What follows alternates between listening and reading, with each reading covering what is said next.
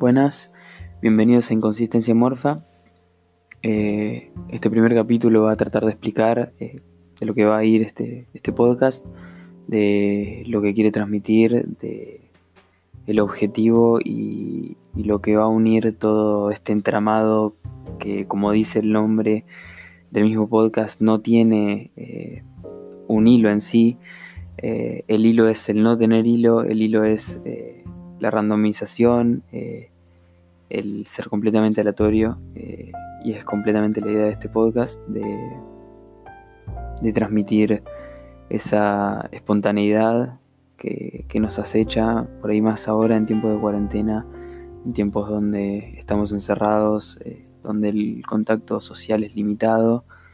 Limitado puede ser en nuestras familias, en caso de vivir solos, completamente limitado, en caso de estar en pareja, con nuestra pareja, y salen a relucir muchas veces momentos de soledad completa, eh, que es algo a lo que no nos tiene acostumbrados esta vida moderna, esta vida de estar todo el tiempo de un lado para el otro, eh, de estar todo el tiempo de una actividad en otra, eh, del trabajo a practicar un deporte, a la casa, para no estar nunca en casa y cuando, estar en, cuando estamos en casa comer y, y dormir, a estar todo el tiempo en casa, estar todo el tiempo despiertos, que digamos, ¿no? Porque uno cuando se encuentra haciendo otra cosa está, está semidormido, está haciendo una labor mecánica en la que solo piensa en eso, que no tiene que pensarlo mucho y, la mayoría del cerebro está apagado.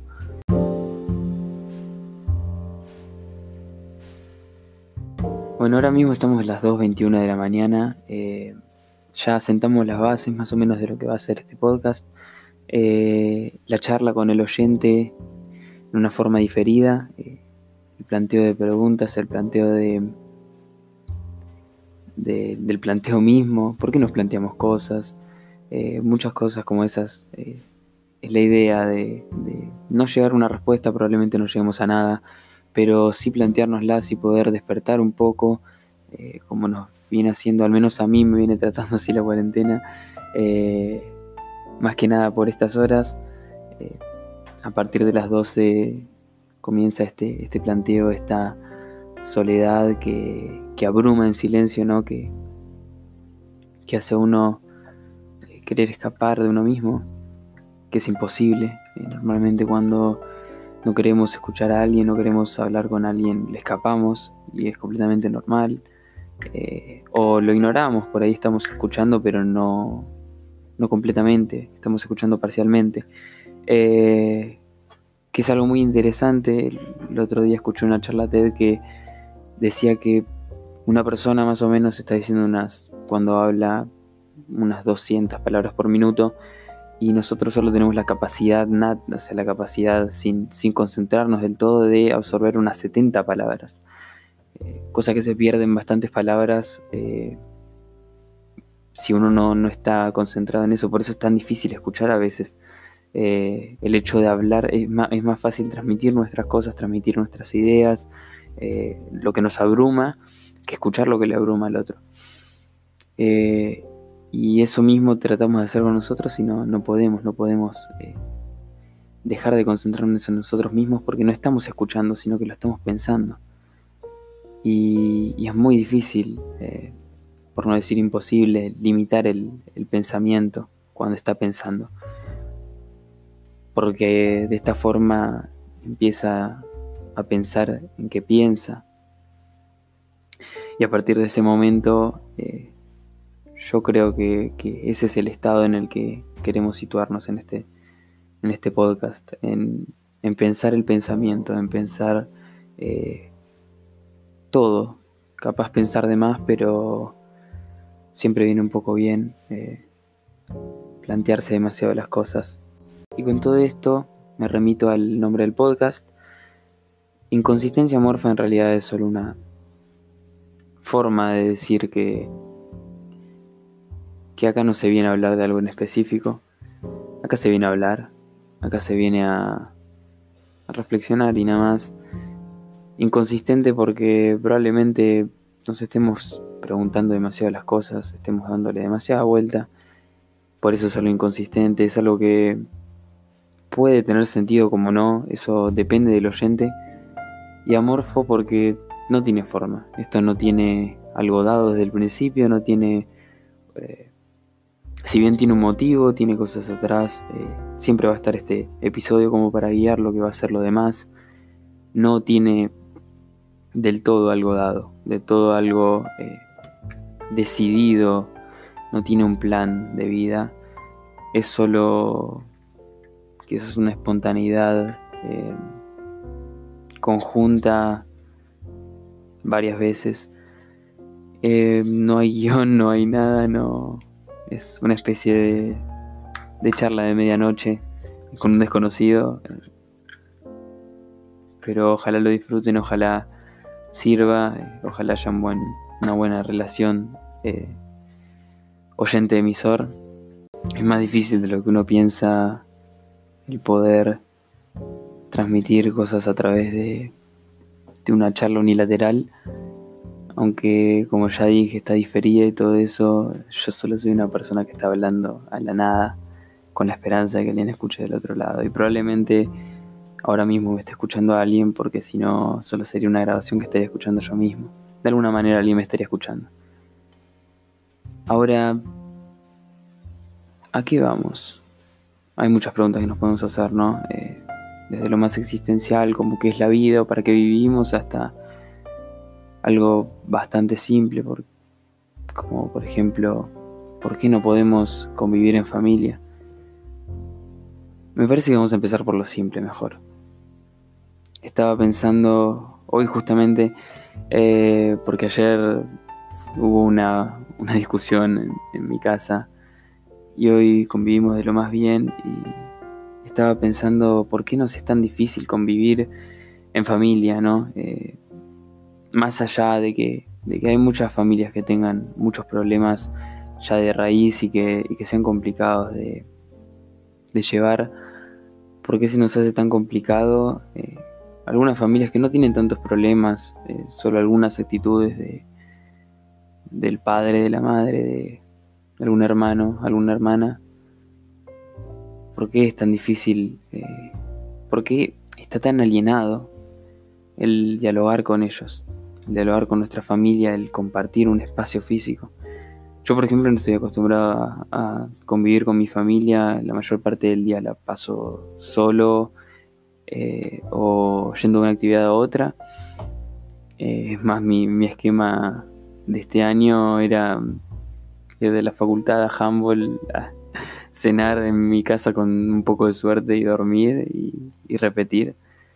Eh, entonces, esta vida de hoy en día, eh, este esquema de vida más que esta vida, porque si bien eh, hay una vida generalizada, todos tenemos nuestra propia vida, pero hay un esquema de, no estar generalmente en, en donde uno habita y que el lugar que uno habite sea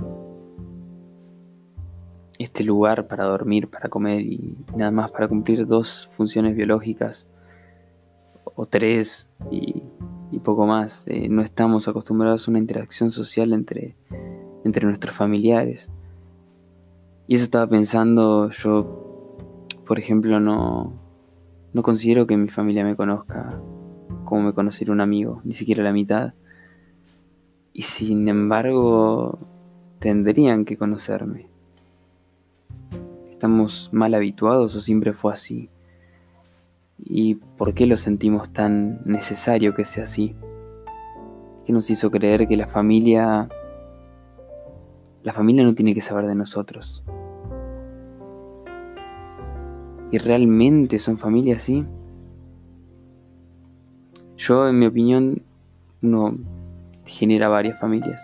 Genera la familia normal, la familia biológica, está unida por lazos de sangre, una familia que son amigos, etc. Y después tenés una familia grande, una familia unida por todos, una familia que podrían ser tus amigos y tu, tu, familia de sangre o varias de tus familias de amigos con tu familia de sangre o excluir completamente a esa familia sanguínea que capaz tenés muchos problemas o capaz surgieron cosas, pasaron cosas y, no querés relacionarte con ese tipo de gente porque, y es algo que pasa, que es nosotros cuando, somos amigos de alguien probablemente las cosas de la vida, los caminos y nuestros gustos, nuestras actitudes y nuestra forma de, ver las cosas nos hayan llevado a ser amigos. Yo sé que con mis amigos eh, coincido en muchos pensamientos, no busco coincidir, no, no busco relacionarme con gente con la que con la que coincido. Sin embargo, sé que coincido en valores, en, en visiones, y eso es lo que me hace unido a ellos. Sin embargo, con mi familia solo tengo de unión relaciones humanas.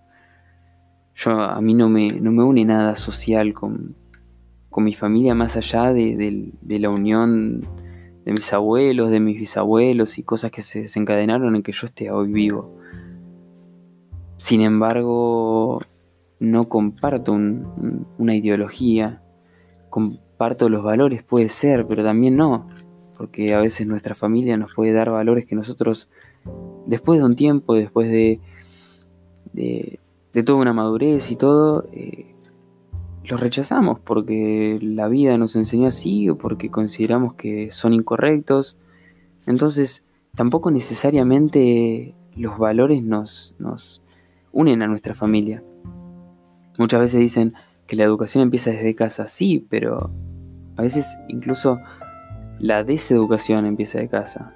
Lo, opuesto completamente a, la educación empieza de casa y queda en nosotros darnos cuenta y a veces no nos damos cuenta. Y a veces la educación viene de casa, pero nosotros la rechazamos y buscamos una otra forma de educación, una, una reversión de lo que en nuestra casa se cree que es educación, se cree que es lo que uno tiene que hacer. Entonces, ¿hasta qué punto nuestra familia está unida a nosotros? ¿Hasta qué punto nosotros tenemos que, nos tiene que importar nuestra familia? Yo creo que va más allá de eso, va más allá de un factor sanguíneo de, bueno, es tu familia, es la que te toca eh, va en el saber convivir, en el saber mostrarnos. Es muy difícil saber mostrarnos. ¿Cuántas veces le habrán dicho a sus papás, a su mamá, te quiero de la nada, eh, sin un motivo aparente, sin, no es que se van a dormir y le dicen te quiero, sino, che, viejo, te quiero. Y es muy complicado, es muy difícil de verdad eh, decirlo y decirlo sinceramente. Yo creo que si le dijera, si fuera ahora mismo con mi papá decirle te quiero, si bien me pegaré una trompada, lo más seguro es que se me corte la voz. Y recuerdo que la última vez que le dije que te quiero a mi papá, se me cortó la voz, porque es, algo muy difícil de decir. Es muy difícil abrirse con los viejos, con, sus hermanos, eh, tengas o no una diferencia de edad es muy complicado porque además estás conviviendo todo el tiempo con esa persona. Entonces uno tiene miedo también de que si conoce tus puntos débiles los pueda usar en tu contra. Que es una estrategia lógica de supervivencia que nos quedó y después de siglos de evolución y que terminó en una en una forma social de supervivencia porque vos no podés contarle tus secretos a alguien porque, porque es tu debilidad y te puede, te puede calcinar socialmente. Si alguien cuenta un secreto tuyo o algo que te avergüenza públicamente, te, no te va a matar, lo más probable es que no te maten unas palabras, sería muy raro, pero sí sería, sería común que nos avergoncemos o, o, una condena social en sí. Entonces por eso tenemos secretos y, y por eso nos guardamos por eso no, queremos que la gente nos vea. A veces, otras veces, hay gente que es muy abierta y a la vez es muy cerrada. Eh, de todo tipo, ¿no? Pero a lo que voy es. Ahí háganse esta pregunta. Tengo la, intención de que todos los que estén escuchando, por favor, se hagan esta pregunta: es ¿cuánto nos conoce nuestra familia? tiren un porcentaje, como si, como si fuese medible eh, lo que es el ser en porcentaje, ¿no? Pero tienen un porcentaje. Piensen, ¿cuánto nos conoce nuestra familia? Yo tranquilamente puedo tirar un 15% y menos. Es muy difícil de cuantificar lo que es una persona porque pasaría a, explicar qué, es lo que nos, nos hace nosotros, qué es el ser y muchísimas otras cosas y cuestiones filosóficas que dieron bastante de qué hablar durante varios siglos y no creo que los lo descubramos acá y cada uno tiene su versión. Y eso es lo importante acá, que cada uno tenga su versión. Pero hagamos de repente, de repente hagamos cuenta como que eh, realmente es cuantificable lo que somos, realmente es cuantificable el ser y, y vamos a, tirar un, porcentaje de qué es lo que conoce nuestra familia de nosotros. Y quizás estaría bueno poder compartir un poco más, poder, no sé, yo muchas veces tomo mate con, con mis viejos y, y realmente no hablamos de nada, estamos los dos con el celular, pero es muy complicado hablar, ¿no? Es muy difícil tirar el primer tema y probablemente hablemos de de estupideces y ahora ya estamos muy cansados de convivir. Eh, ya estamos hartos de, estar todo el tiempo eh, bajo el mismo techo sin poder salir. Entonces lo más probable es que no queramos hablar, pero qué complicado que es eh, el poder hablar de una cosa que no sea trivial con, nuestros viejos. Yo conozco, son contadas las personas que, que, conozco que tienen una relación que le pueden decir cosas de verdad a sus, a sus papás confesarse. Eh, y aprecio muchísimo eso, pero sé que el caso común es, no poder contar a nuestros viejos nuestras cosas, eh, nuestras anécdotas, nuestras suposiciones.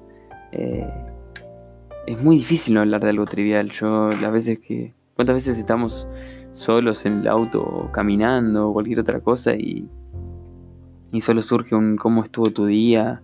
cómo la pasaste, qué hiciste, no sé, hoy en la facultad, hoy en la escuela, hoy en el trabajo, qué, hiciste en el día, nada, nada más, no, estuve viendo, averigüé sobre historia moderna, pero, pero no va más, como si, como si nos subestimáramos. Eh, entre los dos, ¿no? Porque también nuestro, nuestro papá está diciendo, yo no le cuento esto. Eh,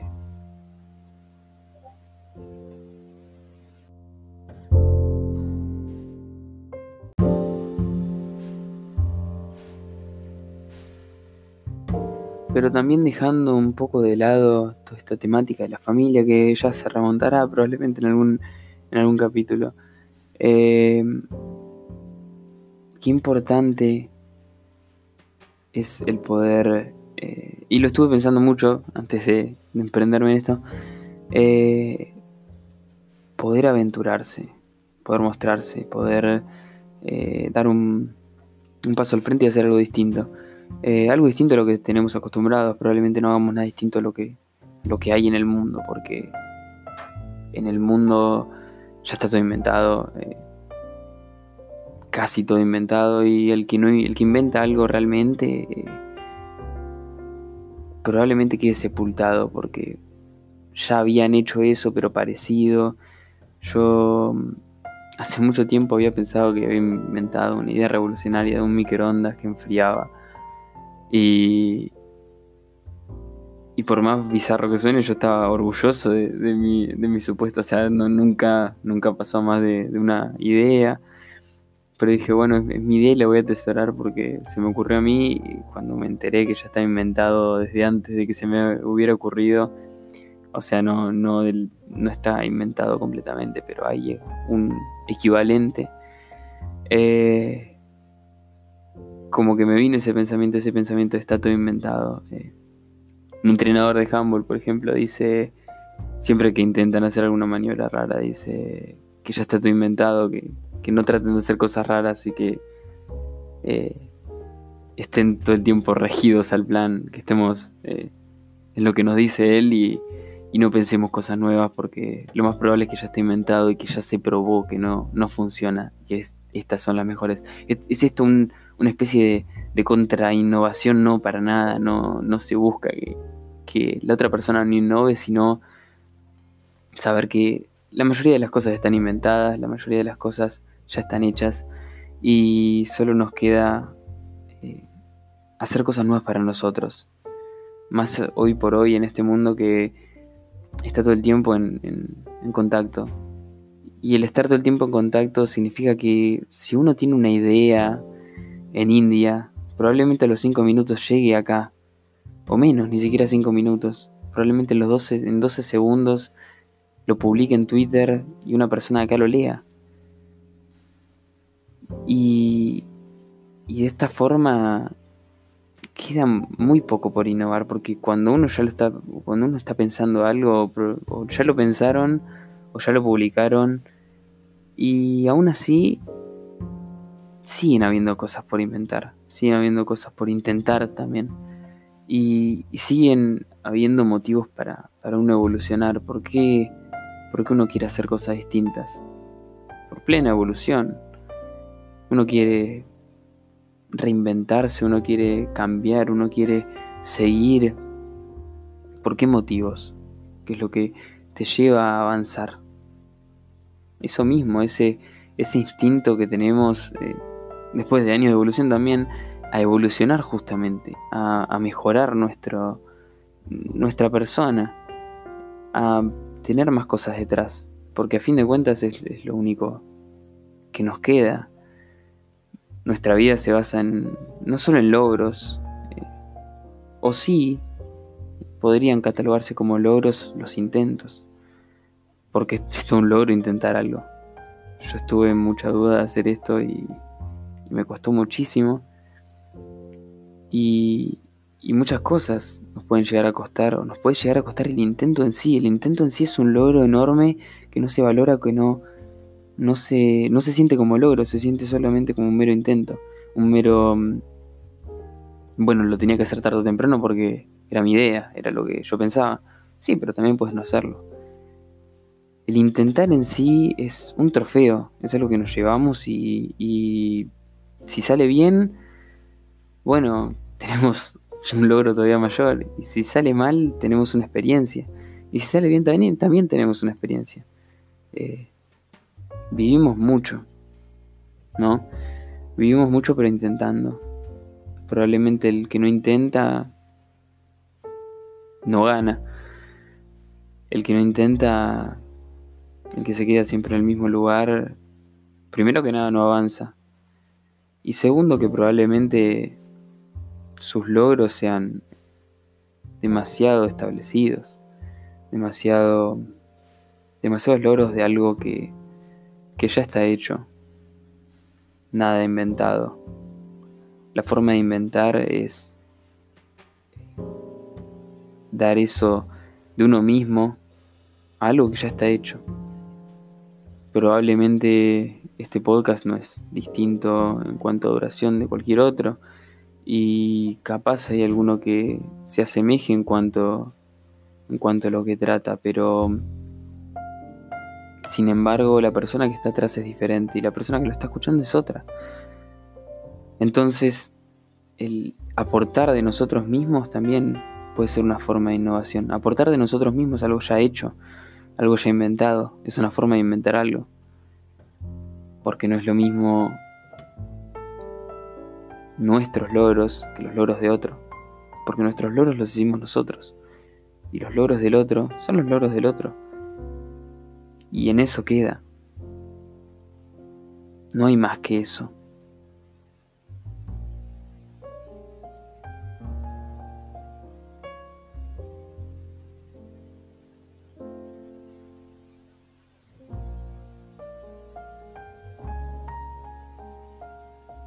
Y también está ese toque personal.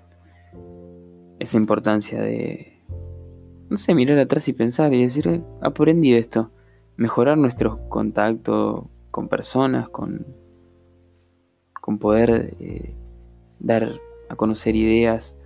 Eh, indirectamente yo, hablando todo esto, estaría mejorando mi capacidad de darme a entender, de darme a conocer, de dar a saber lo que yo sé o yo creo. Entonces, también está por una parte eso, ese, esa seguridad esa ganancia de seguridad.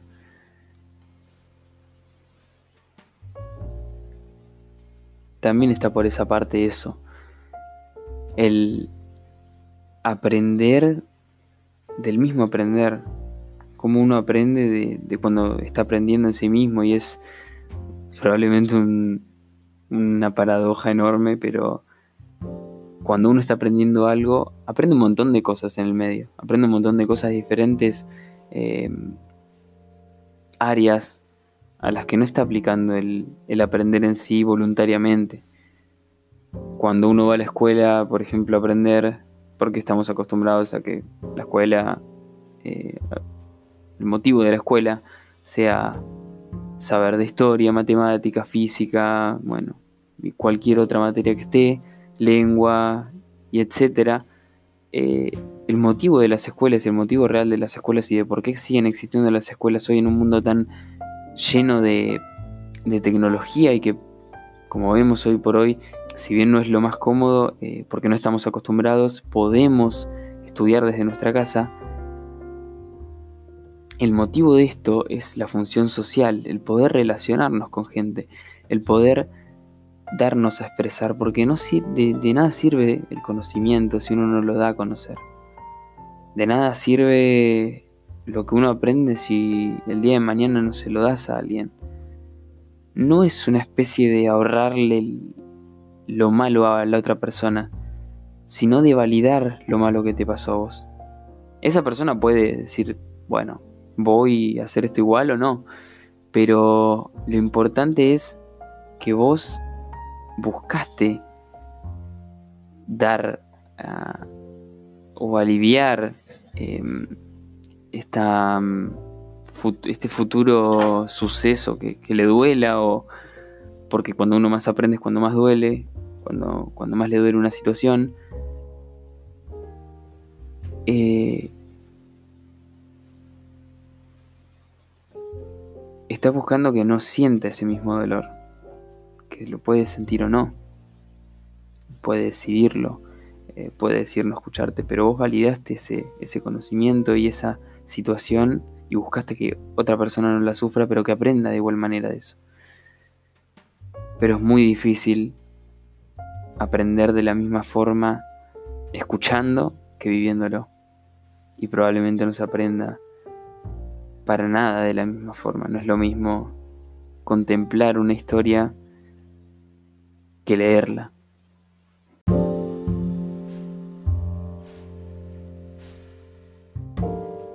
Y si bien queda muchísimo por decir, prefiero dejar el primer episodio por acá, dejar lo que sería la introducción a este podcast, poder dejar algunas preguntas con, con otras más preguntas eh, sin haber, haber dicho. Y muchísimas gracias por escuchar, por haber llegado hasta acá. Y nos vemos en el próximo episodio. Adiós.